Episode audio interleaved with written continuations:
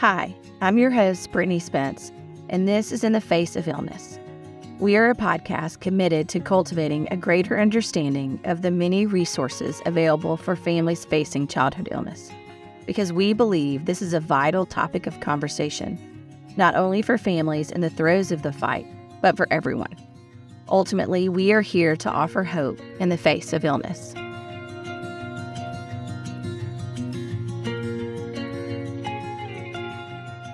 Kelcie and Jake Craft live in Collierville with their five year old twins, Henry and Lucy. Jake is a project manager at A Team Roofing in Collierville, and Kelcie is a stay at home mom and caregiver to Henry.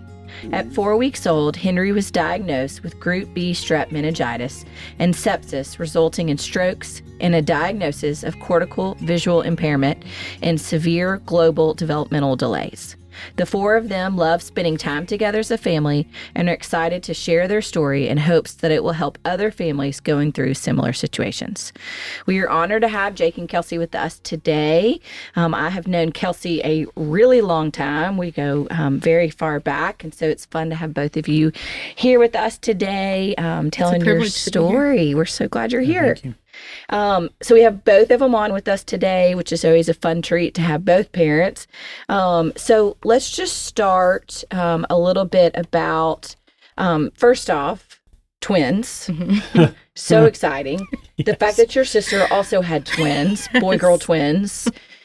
Obviously, it's somewhere in your family, right? Well, now. it- that's what that's our funny go-to saying is it is now. But actually, what we were not aware of and what my sister was not aware of was that my dad's side of the family has like multiple sets of twins. There's nobody in our immediate family, like uh-huh. nobody, like no, no cousins, nothing like that. We had never heard of these family members before, but there apparently are tons of sets of twins. Wow. So I mean, that is really amazing.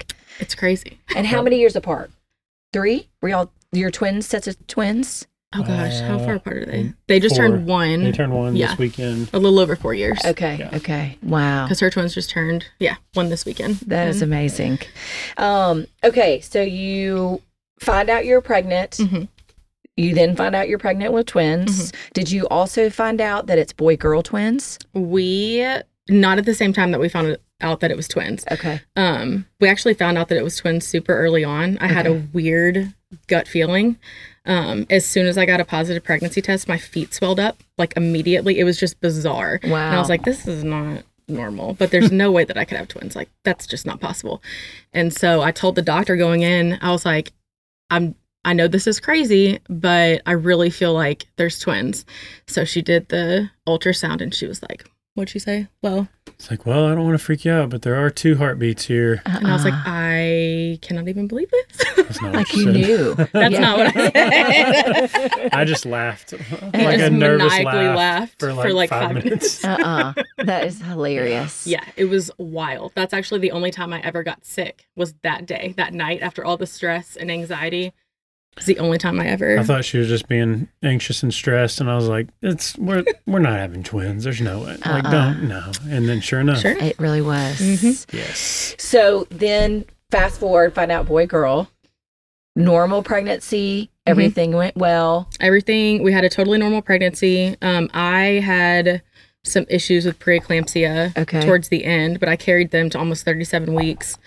Um, and there were no Yeah. no issues with the pregnancy, no Okay. nothing. There really weren't any issues with um I had technically had an emergency C-section because Henry's heart rate started to drop Okay. and I spiked a fever, which is Yeah. strange for the situation, even though his uh, group B strep was late onset. Um, but we can get into that later. But uh, yeah, I had an emergency C section. But other than that, Mm. it was totally normal. so No. went into normal labor. I was induced because Okay. of preeclampsia. Okay, I was okay. like miserable. Okay. I mean, Yeah. busting at the seams, Okay. miserable. um, and they sent us over to the hospital and then induced us. Okay. And I labored for like 36 hours, Mhm. but I didn't feel like that sounds like a long time. I didn't feel any of it. I Yeah. didn't progress. Okay. Nothing. Okay. So, And then his heart rate started to kind of drop, concerns, mhm. C section. So they come out, they're three plus weeks early, but good size. Do No NICU to- time. No Mhm. NICU time. Mhm. Literally get to go home with y'all. And so that was that was kind of the biggest shock when Henry did get sick was, you know, the whole my whole pregnancy, I was just like if I can just make it to Mm-hmm. 12 weeks, if I can just make it to viability, if I can just make it 28, 34, and Yeah. then I made it to 37 and I was like I you know, this is great. Yeah.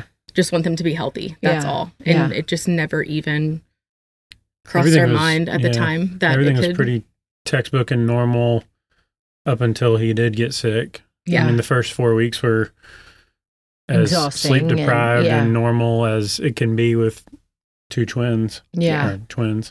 And were they both um like what what were they both size wise? Oh, I was Oh, just looking at this today. Um I want to say Lucy was like four pounds nine ounces. Maybe. yes, and Henry was five pounds one ounce. Okay, so Yeah. they're right in the close to the 5 Mhm. Okay. So come home, they're eating fine, they're doing fine, all the normal stuff. I mean, you know, that we all that have had children know is utterly exhausting times two. Um, and then tell me about four weeks. So we were living in Little Rock at the time. Um, we the babies were born on November 30th. Um, we went to we came home to Memphis to celebrate Christmas with our family. Um, I think on the 19th or 20th of December, and everything was normal. Uh, hindsight 2020. I Mhm. wish that I had not passed my children around the way that I did, but I, you know, I was excited for everybody to meet them, and Yeah. like I said, I birthed them. They were healthy Mm-hmm. that's really all that I was thinking about.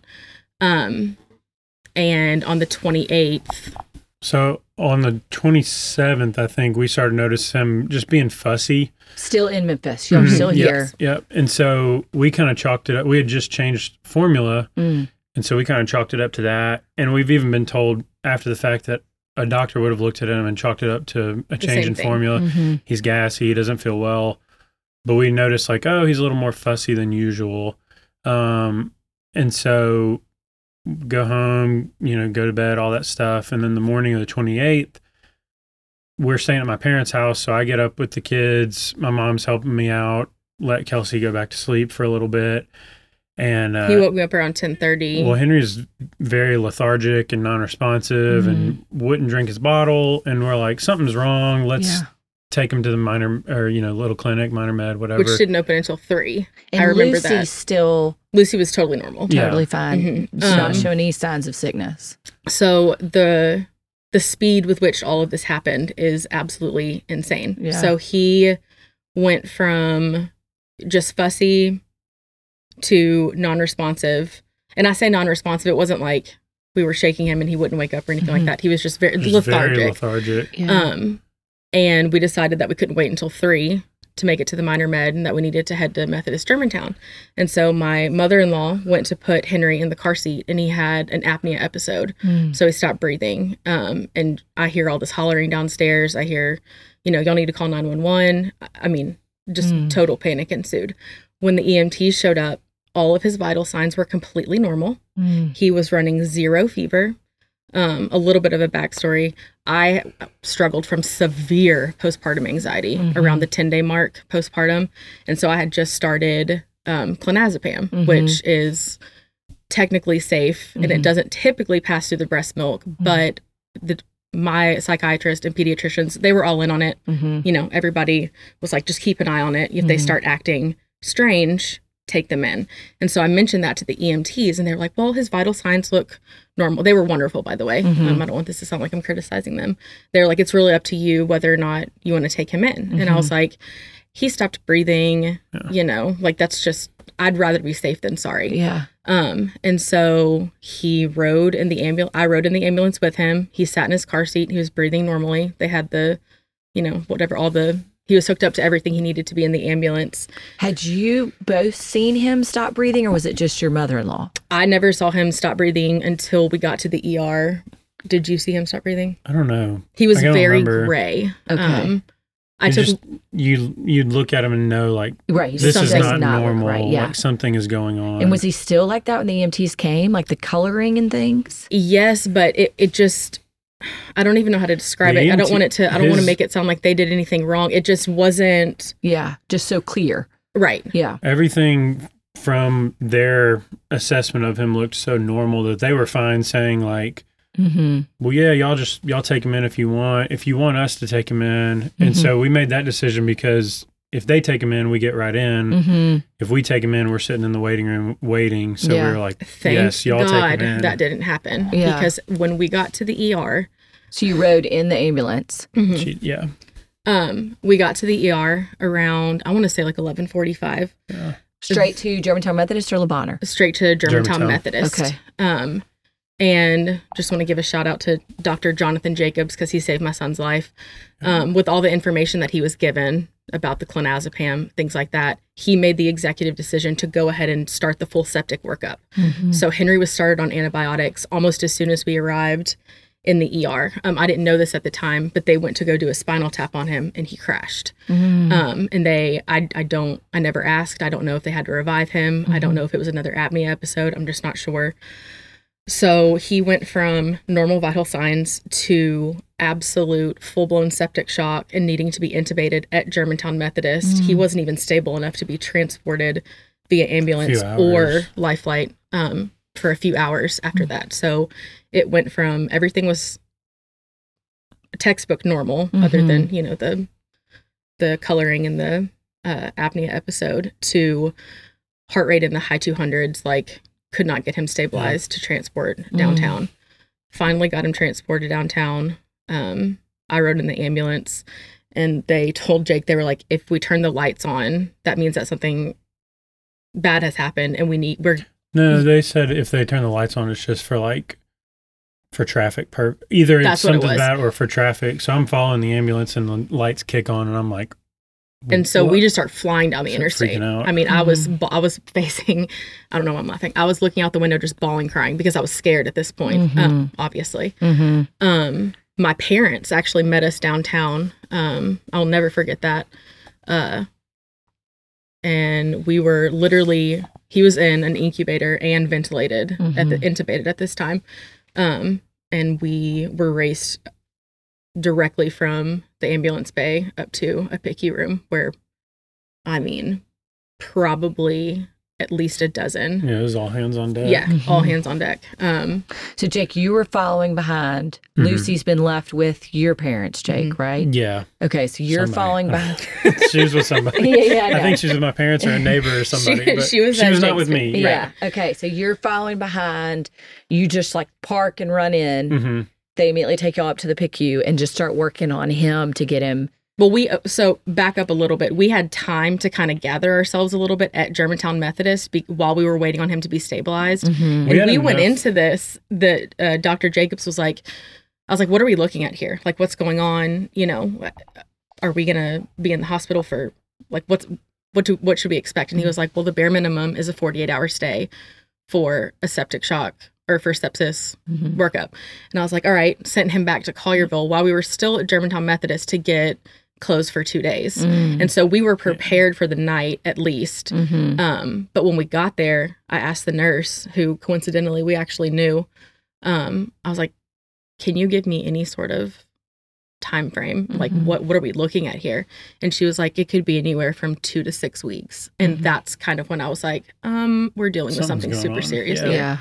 Um, they were not able to get a spinal tap on him until that evening, like late that night. Okay. Um, But they had gotten one at Germantown. no, he crashed. They were unable to so get they it, didn't even able to get it. but they did start him on the full blown Mhm. antibiotics at Germantown Methodist. Yeah. Um, and when they did the spinal tap on him um, at Le Bonheur, it was it was it was green fluid. Mm. Um, and so they knew right away that it was meningitis. Mhm. Um, and they didn't know that it was group B strep Mhm. until, you know, the culture started growing. Um, but yeah, that is the beginning of that story.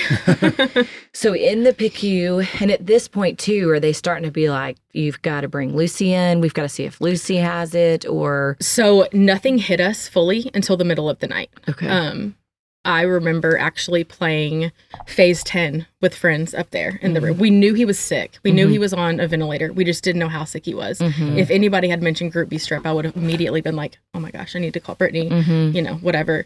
Um, but it wasn't until about two o'clock in the morning, a doctor came in and he was like, I can't remember his exact words, but it was basically like, do you understand the magnitude of what's going on? Mhm. And he and I were like, he's sick, but please elaborate.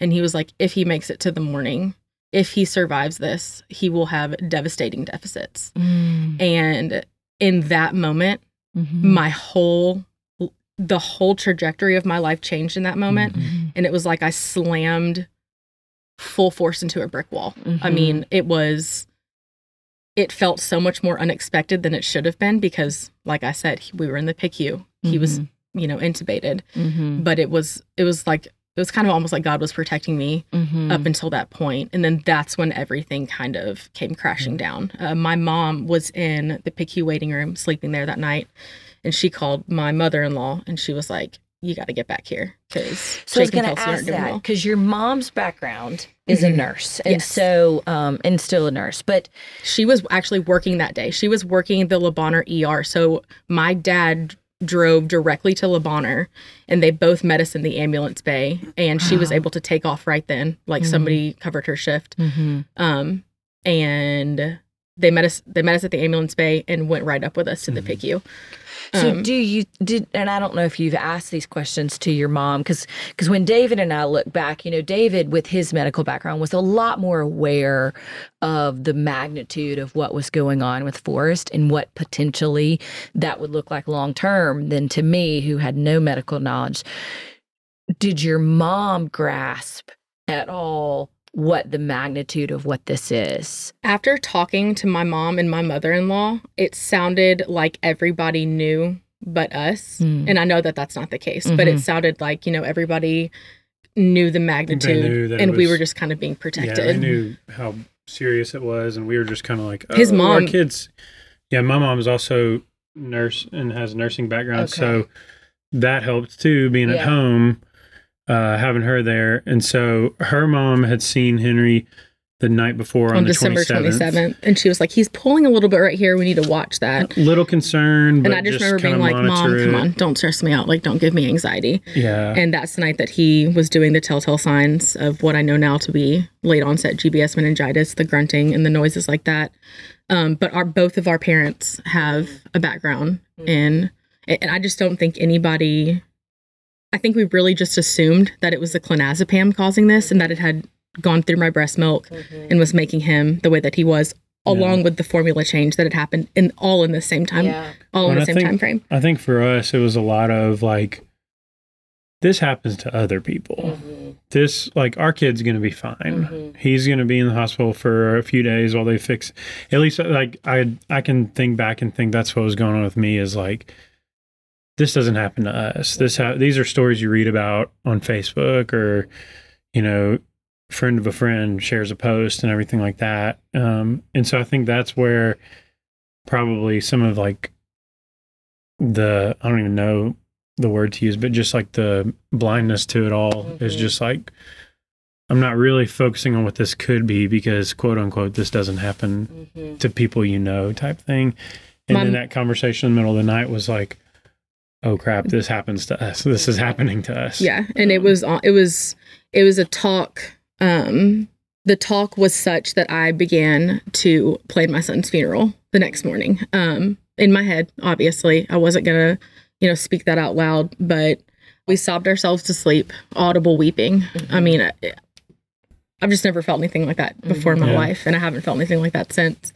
Um, sobbed ourselves to sleep. My mom was in the waiting room. She was sleeping in there. She called his mom Mm-hmm. and was like, "You need to get down here. You know, this is not this is not good. It's not looking good at all." Um, and so we woke up very early that morning. It was light outside, and I remember having a brief moment of what's going on. Yeah. Where am I? And then the worst pain and grief that I had ever felt Mm-hmm. in my life set in and I was like, "Oh my gosh, this is real. This is our reality." Um at that point we were surrounded by our families. Um And this is all technically December 29th, like one day mhm. later. Yes. Okay. okay. Uh this was our first this was after the first night in the PICU. yeah. Mhm. Okay. Um and I believe it was the same morning that you and David Mhm. came up and I just want this is skipping to what has the Forrest Spence Fund done for you. I will never, as long as I walk this earth, ever forget yours and David's presence in that room. Mhm. Um, I was less than 12 hours into this journey, Mhm. and I remember wondering how on earth you were able to walk into that room and be around this Yeah. situation and I, I just will never forget it. The y'all I don't even know how to describe it. Y'all being there and showing up meant everything in the entire world Mhm. um to us. And it gave me such comfort knowing that y'all were there. But I just remember being shocked, being like, how can they Mm-hmm. be in this room? You know, how can they do this on a weekly basis? And it just I I respect you so much. And I say that looking you dead in the eyes, I'm very serious. I I'll never forget it. And we're so grateful that y'all were there Mm-hmm. um, and rallied around us. Um, but yeah, that next morning we woke up. Uh, I remember I was like, I was determined. I was like, he's not going to die. Like this, Mm-hmm. I'm going to do whatever I can. I know there's nothing I can do, but you know, Mhm. he's he's not going to. I sat in on all the rounds. Mhm. Um, we were actually only in the pediatric ICU for two nights, Okay. and then we got moved to the neuro ICU because he began having seizures. Okay. Still Um, ventilated. Yes, he was ventilated for a little over a week. Okay. Um, but so he started having seizures really on day kind of three. he's his first seizure was a seven minute long seizure overnight. I remember waking up because they had all the lights on in the room and they had warned us. They told they the doctors and the nurses were great about saying, "Hey, you're going to have setbacks and you're going to have Mhm. uh it's going to be a journey, Yeah. a roller Yeah. coaster." yeah. And I remember them preparing us for seizures, but again, I was like, "That's not going to happen. He's going to be fine." Yeah. um still just a little bit delusional and i remember waking up in the middle of the night and i was like did he have a seizure and she was like it was seven minutes long and i was like Mm-hmm. all right and then he had to have a platelet transfusion what i didn't know at that time was how critical Mhm. of a situation it was for him to have a platelet transfusion while this was all going on um, the next day we were moved to the neuro icu which is where we were for about a week i think Yeah. I don't remember yeah, Yeah. about timelines and all that. Yeah. Okay. Usually you yeah, typically you stay in the ICU while you're intubated Mhm. and then once they get them off intubation, you know, they'll try if they're stable enough they'll they'll send you to a floor. So I bet somewhere after getting extubated. So he's starting to show signs. he started to show signs of improvement. He was opening up his eyes. Okay. Um, he was responsive to us talking to him and Okay. touching him. He was Okay. breathing over the ventilator. Okay. I think on the last day before he was extubated, he was consistently breathing over the ventilator, and they were like, you know, he's good to go. We're going to Yeah. extubate him, Okay. but just to just to give you a heads up, Yeah. one, he might have to go back on the ventilator Right. if this doesn't work, and two, he's likely going to need uh, a nasal cannula Mhm. a- at the bare minimum, you know, while we're up here and Mhm. probably for the rest of your hospital stay. I was like, all right. So they extubated him and they put that nasal cannula in, and that man ripped that thing Uh-uh. as a four week old little boy, ripped that thing out of his nose and never needed another hint of oxygen again. Wow. Wow. Um, so he's a stubborn So you little could tell fighter. he was a little fighter. Yeah. Oh, Yeah. yes. Yes. Um, okay, and, and now because at some point Lucy does come in. Yes. Mhm. Okay. So the day on the 29th, um, I don't, re- I can't recall the events leading up to what got her there Mm-hmm. other than, Well, I think your mom advocated for her to at least get tested. Mm-hmm. And so, um, you know, we we pushed for that to get tested, and surprisingly, we had a little bit of pushback from the ER doctor that was on call. Um, and at some point, the head nurse, the charge nurse, made a an executive decision and was like, "We are admitting her because her twin brother is dying upstairs, Mm-hmm. and where meningitis, where where bacterial meningitis is in one twin, it is likely in the other twin." And it turns out, her after they tested her urine, it did show a positive Mm-hmm. for GBS, but she never showed any signs of illness. Like, thank God we caught it early. Mhm. Um, and she had she, She stayed with for, us a week, for right? yeah, like I think seven to ten days. They did the full Okay. septic workup on her, which Okay. again, totally grateful for. Um, Gave her a and full round of antibiotics. yes, not Okay. the twenty-one day antibiotics Yeah. that Henry had, but I know that they It were at least seven, seven days day. Okay. um, which was actually a huge blessing to us because we were able to go back and forth Mm-hmm. That's from. saying. yeah, we were all in the But same they were building. both there. Yeah. yeah, I don't know if I'm allowed to say this. We were going from hell to our baby girl, so it, Mhm. you know we had this Yeah. kind of uh, Mm-hmm. I don't even know how to say it, like it- Somewhat of like a reprieve. a little bit, Yeah. Going upstairs and it not being the end of the world. and also just not us having to be separated from her because they would never let a baby, Mhm. you know, in the PICU.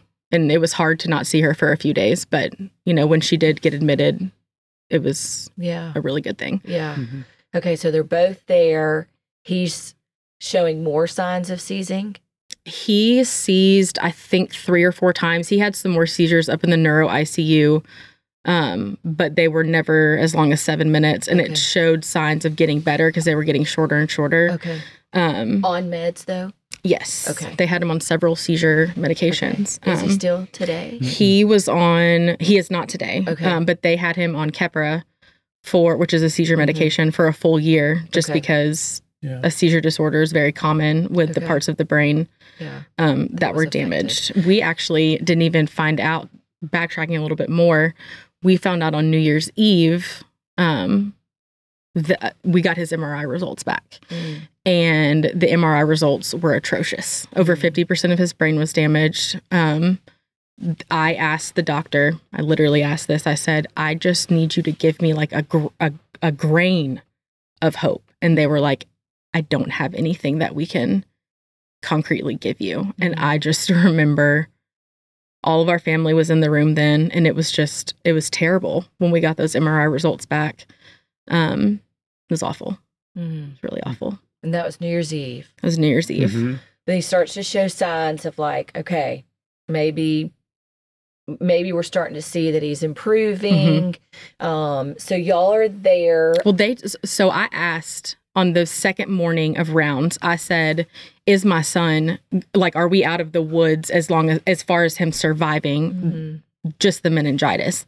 And they were like, "We are ninety seven percent sure that he is going to live, Mm. but you know, We live don't know is what that looks like. we don't know Yeah. what that looks like." Mm. So that we knew that he was not in danger of dying anymore because he was getting better. The cultures were coming back better. Um, but when a matter those of what does from here on look like. yeah so we waited three days for the mri results and then obviously we were praying for Mhm. minimal damage that's not what we got Well, and um, also this going back to New Year's Eve, like our parents have told their version of that story that night because that was that was the worst night, um, like the worst news we got out of all of it. But our parents have gone back and been like, "Don't don't you remember what happened next?" And um, I don't know what happened, but I don't know how long of a you know period it was. But that same night, Kelcie was like, no, we're not going to be like, we're not going to sit here and just wallow. You know, like she would tell people, like, I need, like, I have to be strong for Mhm. Henry. We have to be strong for Henry. So if you can't come in here and like be strong with me, like, you're allowed to be sad, but get out please do that in the hall or in the waiting room because, like, I, and she said, like, I'm going to be the mom that does, I'll, I'll move mountains, I'll do whatever it takes, you know, to do whatever is needed for him. And so we knew he was going to live at that Mhm. point it was this, but we were basically told Yeah. that it was this real sharp Quality of life. twist oh yeah in like the the emotional roller coaster of like the lowest point, worst news to like, nope, here's the game plan. Everybody get your game face on. We're all fighting. Mhm. and i remember amazing. that but i don't know where it came from that was Mhm. not from me at all Mhm. Yeah. um Mhm. but it was it was after new year's that things kind of took a turn he Mhm. started breathing over the ventilator and i was like we're going to do this it's going to come off this There's Um, almost like a stubbornness in us of like, no, you're not going to tell us that. Like, we'll Mm-hmm. like, Well, when she told We're when the gonna- doctor told me a doctor that I had never seen before and never seen since told me that she didn't have anything to give me, I was Mhm. like, we're going to find something to give me. I'm going to Yeah. find some hope in this situation. Mhm. Um and that's kind of what I did. From there on out I was like positive vibes only like you can't come in here, you know, with negative energy. Um and yeah, we were in the hospital. He was extubated. We got moved to the infant toddler floor. Lucy got discharged Okay. um, that was probably the not the hardest thing of all of it, but that was a really difficult time because there were three weeks where we didn't we saw her very very Yeah. very little. Yeah. Yeah. Um, we rarely left the hospital. yeah. We utilized the FedEx house, which was such um such a godsend. Yeah. yeah. Um, and our parents brought Lucy to us, so we were able to spend the night with her a few nights. We'd have one of our parents stay with in the room Henry. with Henry and we'd go stay with Lucy at the FedEx house. Okay. And then if we didn't have a night at the FedEx house, we'd stay in the room and Lucy would stay with one of the sets of grandparents and um probably around that time too is when we kind of felt freedom to actually leave the hospital once he was extubated and once he was on the infant toddler floor, Mhm. awake and alert and, you know, acting normal, we felt like it was okay for us to, Yeah, take some breaks. yes. Okay. So so he's there how long total? We were there from December 28th until January 22nd. so so a- a month. Three and right around weeks. right around four weeks. Okay. And so um and at that point, I mean he's still at this point a little less than 2 months old.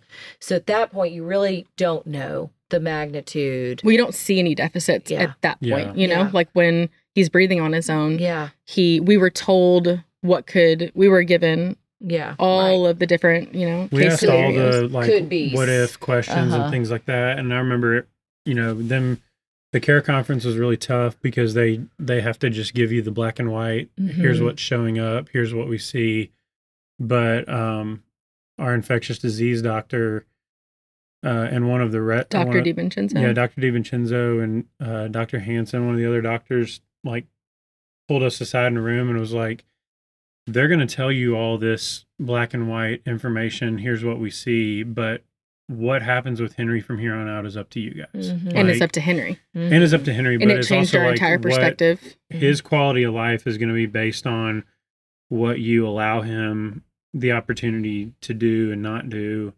Um, and that definitely changed our perspective completely because it was like we're not going to let henry be defined by these scans and things like that. Like we're going to give him opportunities and therapies and uh, you know anything that we can um, to help him out and and we're not going to let him we're not going to be like defined by Yeah. Yeah. all this stuff and and i think part of that came from uh a family that i know that has a son with down syndrome who and they have like i think literally like 14 or 15 kids Mhm. and um their son with down syndrome is their second youngest and they just Mm-hmm. nothing was ever different for him. And so Mhm. knowing that family and seeing like how their son was just a part of life and like they Mhm. didn't, you know, obviously had you have to do things different for kids with special needs, but he was just another one of the kids and he hung Mhm. out with their siblings and he hung out with siblings friends and stuff like that. And so that's kind of for me it was like Mm-hmm. we're not going to make Henry be like Mm-hmm. We're not going to do things different just because of this. Like we'll do the things we need to do for him, Yeah. but It's not going to define him. it's not going to define him. He's Yeah. a he's a part of our family, and Yeah. you know, And I remember walking into a new neurologist. Um, Dr. Carmarker was our old neurologist. She moved away. We went and saw a new neurologist, and she told us, she was like, This is not what I was expecting to walk into. She goes, Based on his chart and his MRIs, like, I was not expecting to see a child sitting up on their own, Mm-hmm. babbling, Mm-hmm. eating snacks, you know, things like that. So the scans really, they're devastating. They Mhm. are. But Henry is living proof that Yeah. the scans don't define it. yeah, they don't have So the you- final word. So you go home and you're just at that point trying to get back to life as best you can. In there, y'all also move. Well, okay, Yeah. so we went back home to his parents' house. Jake had taken FMLA for 12 weeks, Okay. and we had until the middle of February Okay. um, to make the move back to, or to you know make the trip back to Little Rock. So we, yeah, we stayed in Collierville doing all his therapies and follow ups and all that stuff, and then in February moved back to Little Rock, but we were still keeping all his doctors and everything here because it's so close. So we'd come back. I had like a trauma Two connection to a. Le Bonheur, and I was like, I don't trust anybody else Yeah. uh, to touch my child. We're gonna drive. We're gonna make the two and a half hour drive multiple times a week. Yeah, so we to were doing that for a month, probably a month and a half. Um, and then, you know, another part of the story happens with work and stuff like that. But eventually, we moved back here full time uh, in June of 2018. So Yeah. when they're six months old, Okay. uh, we're back here and Yeah. everything's back here. Okay. Okay. And so when do you start to have some ideas that maybe there are some deficits? Well, we knew that there were going to be deficits. I mean, based on the scans, Mhm. we knew that vision was a huge, um, Concern. yes, huge Okay. We knew his occipital lobe had pretty much been destroyed yeah, completely. Completely. Uh, And from the so, strokes. if he was, he has CVI, which is cortical visual impairment. Mhm. Um, which means that his eyeballs and his optic nerve work totally fine. Um, he pr- he takes in all the information that you and I do, but his brain does not know how to process it. Okay. Um, and any time, like the occipital lobe is the number one place for the vision to be processed in the brain. And since that's gone, anytime he sees anything at all, it's because a new connection was made somewhere else in the brain, Mhm. which is wild. Mm. Um, but vision was a huge concern. Um, they can't or they couldn't diagnose him with cortical visual impairment, impairment until after, I think, six or seven months because there was something else I can't remember what it is now that they needed to rule out first, Okay. like immature Mhm. something something with his eyes. I can't remember. There's still a ton of unknowns because of how young he was, Mhm. and we we were always told like, well, once he can communicate with you more, Yeah. we'll be able to know more, whether that's vision or whatever. Um, mobility was a huge concern for us. Um, we were actually told during the care conference that his life expectancy would depend on whether or not he ever was able to get up and walk. So Mm. that like really Yeah. for me that stuck with me and still sticks with me today because he is walking. He Mhm. does walk. Um his speech is severely delayed. mhm. Um his vision he is legally blind. Okay. Um And is it one eye or both that are affected? it's both Both. eyes. okay. Um we basically just refer to him as extremely low vision because he Mhm. can see. Okay. He knows when somebody walks into the room. He can see our our the shape of our body and he knows who it is. okay. He can see colors, shapes, Okay. letters, things like that. But the he way will it's been described to us is different for every kid and some people only have tunnel vision no peripheral some people only have peripheral no tunnel some people it's like looking at an a abstract puzzle painting. that's been dumped on the floor and you're trying to piece together the puzzle pieces sometimes it can be like if you're watching tv and something gets blurred out and you're Mm. trying to determine what it is that's blurred out um, and that's one of those things that they told us like well we'll know what he sees when he can communicate to Mm. us and we but this has been his life for five Yeah, we years now, and he doesn't know any different. we Mhm. recently it's been like what he he won't know what something quote unquote looks like because he's always seen it Yeah. The way way. he There- sees yes. it. yeah, Um, Yeah. and I don't think he would be able to communicate with us. Mhm. Oh, mommy, daddy, I this doesn't look right. yeah Yeah. this water Um, bottle doesn't look right Yeah. it's just Because always how would he know? That's how it's he's just always. always It's basically just parent and teacher Uh-huh. observation. okay. Um, but yeah, vision was a main concern. So he immediately went into therapies. yes, Yeah. at like I think seven or eight weeks old.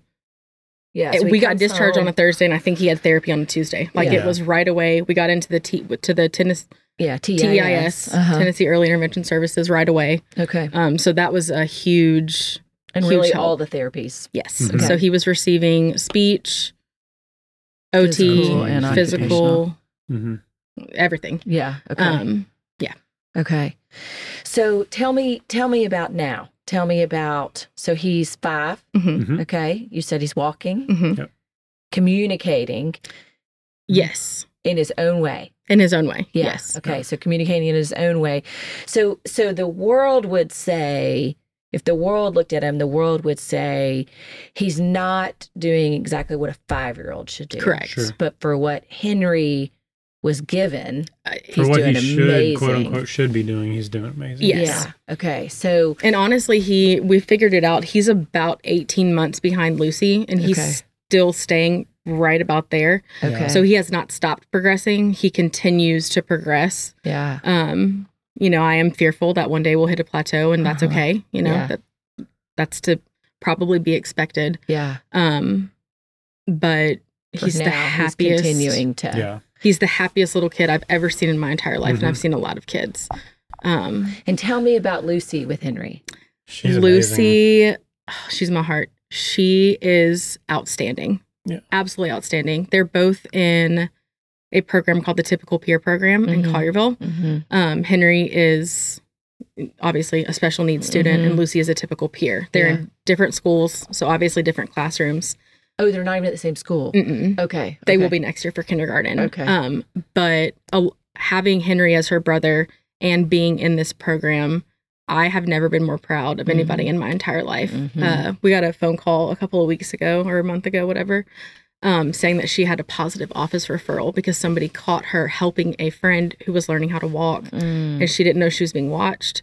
but she was handling Yeah. him with compassion and care. And to hear those words Mhm. described about your Yeah. five year old daughter, yeah. Yeah. Amazing. I I can't ask for anything else Mhm. than that. Well, Um, Yeah. I think we would, regardless, we would have raised our kids to be like that. But having a special needs kid in the house, we we talk a lot about, uh, you know, when she was younger, we talk we called it different abilities rather than disabilities and Mm, that's a beautiful way to um, say it. extra needs. And so we said, you know, Henry has different abilities, and your friends in your class that you're going into, they're going to have different abilities than you do. And so, And the way she's handled it is just so sweet. She asks the questions like she she notices the differences. She's Mhm. not scared to ask questions. And one of her best friends is I I don't know what I don't know what this child's diagnosis is, but I do know she has a G tube. She cannot speak, Mhm. and it's one of Lucy's best friends. Like Mhm. she I she was- was out for an extended period of time. This little girl and Lucy was so concerned and Mhm. Yeah. so sad. And, well, and even last week, I was talking to Lucy about her friends in her class. I was like, well, what kind of what kind of different abilities are you, your friends? What kind of different abilities do they have? And started naming kids. And I asked about this little girl, and I said, well, what about her? And she goes, oh no, she's perfectly fine. Oh, and like it. this is yeah. in her classroom. This is the most from an outsider's perspective visual. You can see the disabilities Yeah. there. And Lucy's like, oh no, she's perfectly fine. Oh, I And love so that. Yeah. She's just she's a huge helper. She's very caring. Yeah. She sees uh when there's a need for help or Yeah.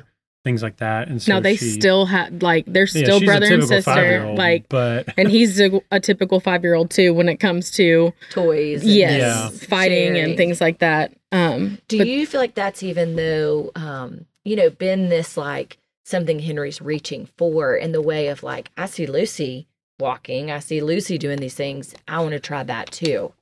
I think with speech for sure. Okay. Yeah. Um, his vision did not super progress until we were in the school system. Mm. Um, and then all of a sudden, I mean, he started, you know, seeing things that the things that we were hearing from his teachers, but we were like, oh my gosh, like, Yeah. you know, this is a miracle. well, we So- were seeing a we were seeing a doctor at Southern College who specialized in CVI, and Henry's vision therapist for Collierville schools.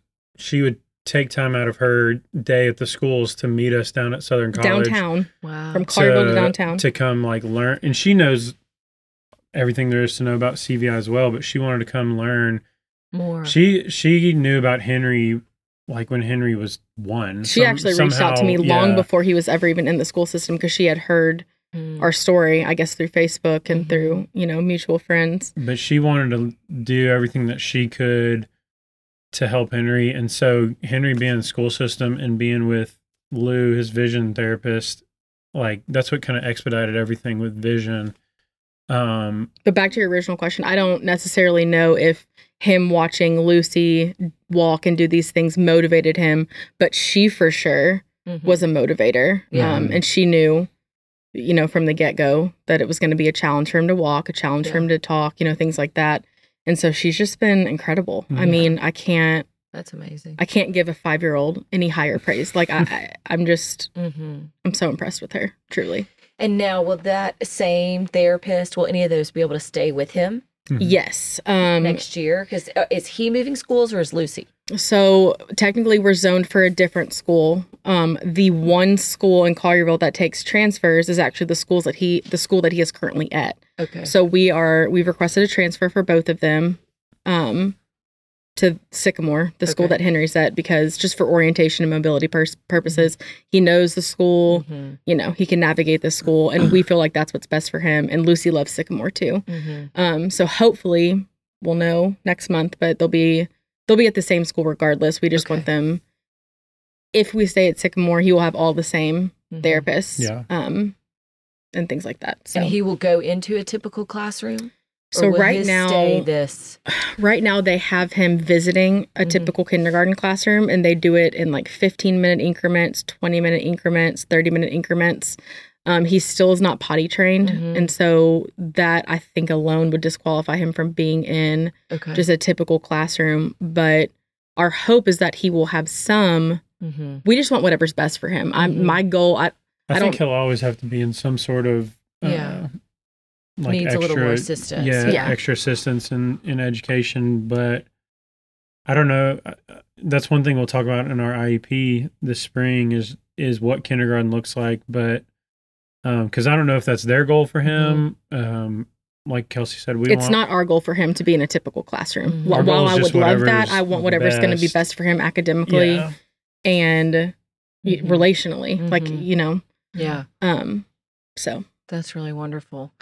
Well, I, I mean, I don't think there's a lot more. I think y'all's story is is um pretty phenomenal. I mean, y'all are extremely strong, what y'all have been through and um, gone through, and to be told the things that y'all were told, and to see even with your own eyes the things. I think one of the the parts that I, I remember vividly with Forrest, and then just since is that one of the beautiful things that a a sickness like this happening to a baby versus it happening to an adult. An adult would not recover. It, it just wouldn't because the brain and all of those things. But with a baby, and you've talked about some, the pathways that they can Yeah. then create that are brand new.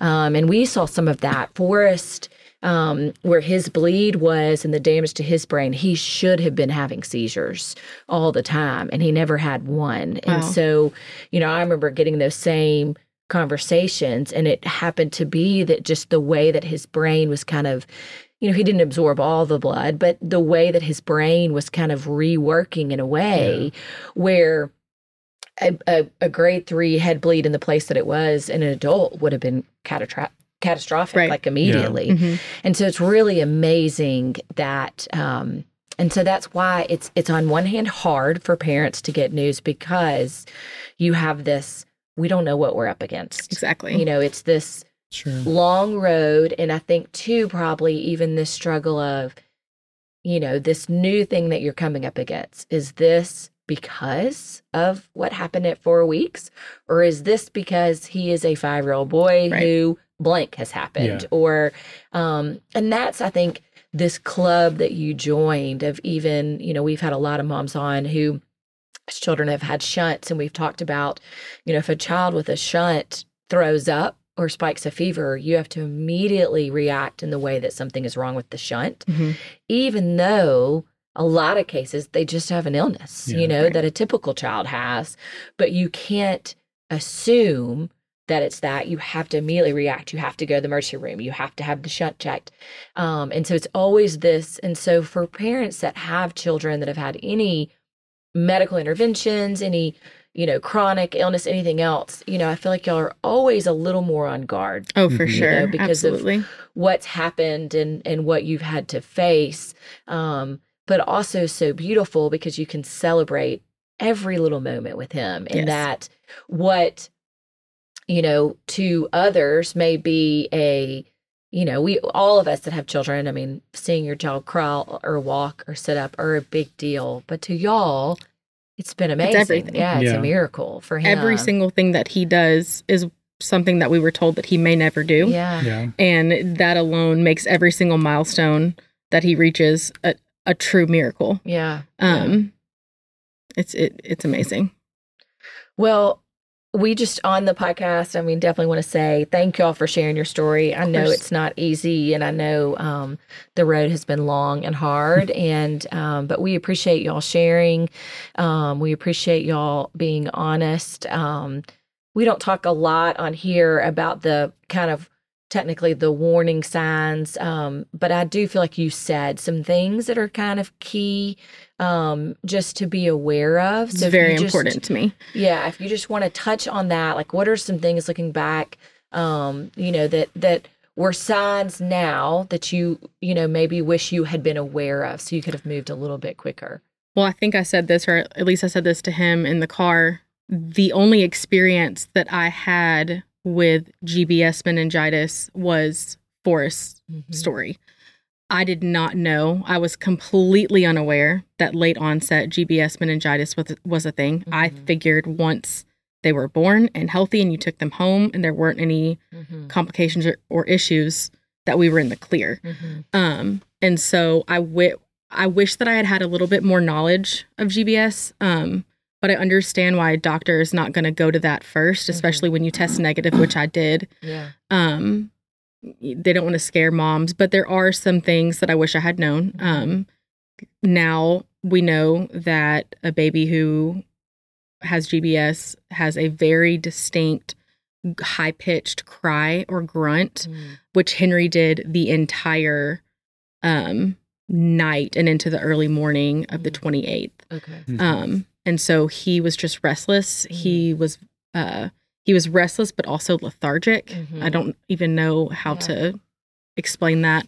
Um, he was not eating Mm. um, but he never spiked a fever. Mhm. And the number one thing in my brain that I would associate with meningitis is high fever, which he Mhm. never had. Mhm. And I cannot stress enough how quickly his progressed. Like I Mhm. said, you know, at the very beginning, we were we had the EMTs in his parents' living room saying, Hey, everything looks totally normal. Mhm. When then two hours later, his heart rate was in the 200s. He was intubated. It just moves Mhm. unbelievably quickly. It's not a slow Mhm. moving Mhm. thing. Um, but you know, you never want to scare Mhm. new moms. But like I said, the things that I wish that I had known were the warning signs um, and symptoms of GBS, which are fever, which he never had, the shrill, high pitched uh, crying, the grunting.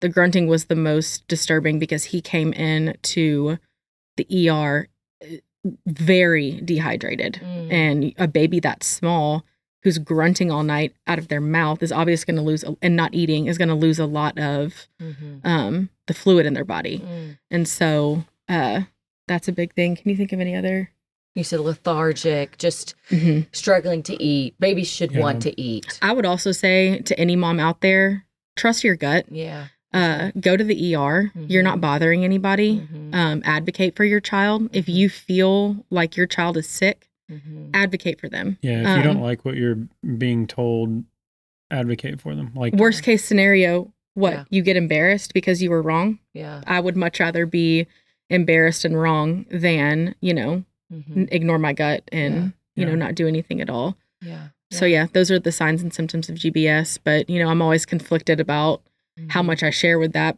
with new moms or with Mhm. pregnant moms because, you know, there's already so much anxiety surrounding Yeah. pregnancy and childbirth that, you know, you don't really want to think about the bad things that could happen. But unfortunately, Mhm. you know, Mhm. it is the reality for some people. Yeah. So, Yeah.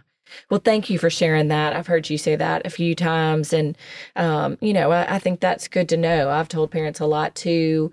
Um, we've had a few instances of RSV and other things where, um, you know, we Oh, the always say, pulling. too, the pulling. yes. Sorry, I meant to say that too. The pulling in the neck. uh-huh, in the tummy. Yeah. And I would say, to, like you said, RSV, this Yeah. is not just GBS exclusive. If Yeah. your child is, yeah, it's not pulling, normal. they are yeah. struggling to breathe, Uh-huh, take them uh-huh. in. Yeah. Um, if they are still pulling and the doctor is trying to discharge you Yeah. from the ER, you stay. Yeah. Yeah. The pulling is Um, really. Yeah. And it's something. If you if you lift up the shirt and you see the pulling, you'll know Yes. it's not a normal thing. Yes. Um, but like you said, sometimes we're so sleep deprived and My mom saw the pulling the night before and it was very slight, yeah, very subtle, and it wasn't happening every single time he would breathe. So she was like, let's just keep an eye on it. Yeah. And she's a nurse in the ER. So, Yeah. you know, uh-huh. like even she yeah, wasn't super concerned about it. His mom wasn't super concerned about it until. And yeah, until everything happened. yeah, You know? yeah. Well, thank you for coming on. Thank you for sharing your story, and um, it's it's a, a joy to see y'all be parents. It's a joy to see Luke and Henry. I mean, Luke and Henry, Lucy, Lucy and Henry. Maybe if he if we had had two boys, he'd have been luke looking right. Henry. Lucy and Henry do so well, and um, thank y'all for sharing your story. Thanks for having us. It's a privilege to be here. Thank you. Thank you for listening to our latest episode. We hope that this podcast is a resource for you and a source of support. Whether you are facing illness in your own family or want to walk beside other families dealing with childhood illness, we want the stories, wisdom, and knowledge shared to give you hope. Episodes will be released bi weekly, so be sure to subscribe today.